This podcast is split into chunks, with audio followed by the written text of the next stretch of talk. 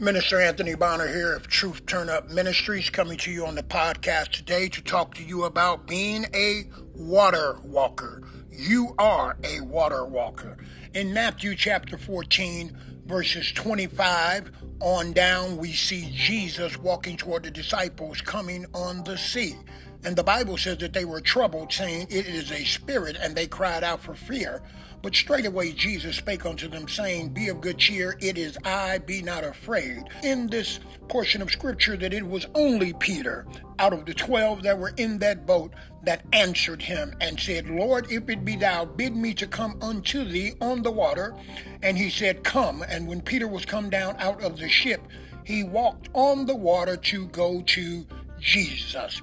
You too have been bid to come forth out of your place of comfort, out of your place of trouble, and walk on the water with Jesus. The water is symbolic of impossible situations. The water is symbolic of troubling situations. The water is symbolic of any situation that is keeping you or denying you to walk in the authority, the image, the likeness, and the power which the blood of Jesus has afforded those who believe on him, those who profess his name, those who surrender to Him, those who love Him with all their heart, with all their mind, with all their spirit, and with all of their strength. You are a water walker. The Holy Spirit lives on the inside of you. The kingdom of God is within you, it is not without.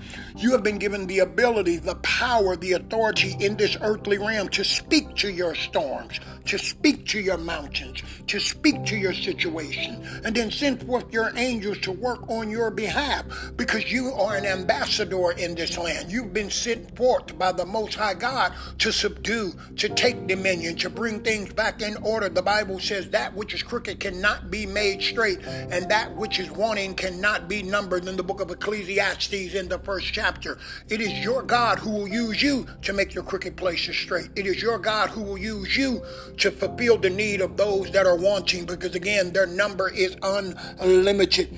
God's power in you allows you to speak to the elements, and because it's His voice in you, because it's His authority that rests upon you, the elements must obey. Your enemies must bow down, they must flee. The darkness must give way to the light.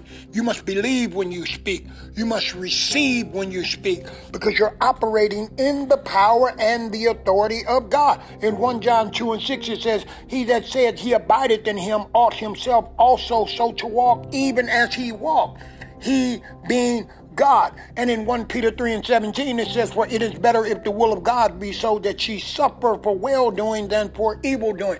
God's going to allow you to walk into some trouble. You see, peace is not the absence of trouble, it is not the absence of chaos, it is not the absence of confusion. It is actually the presence of God's power in those situations to overcome them. You only know you have peace when you're in the midst of problems. You see, problems should equal peace when you're in Christ Jesus.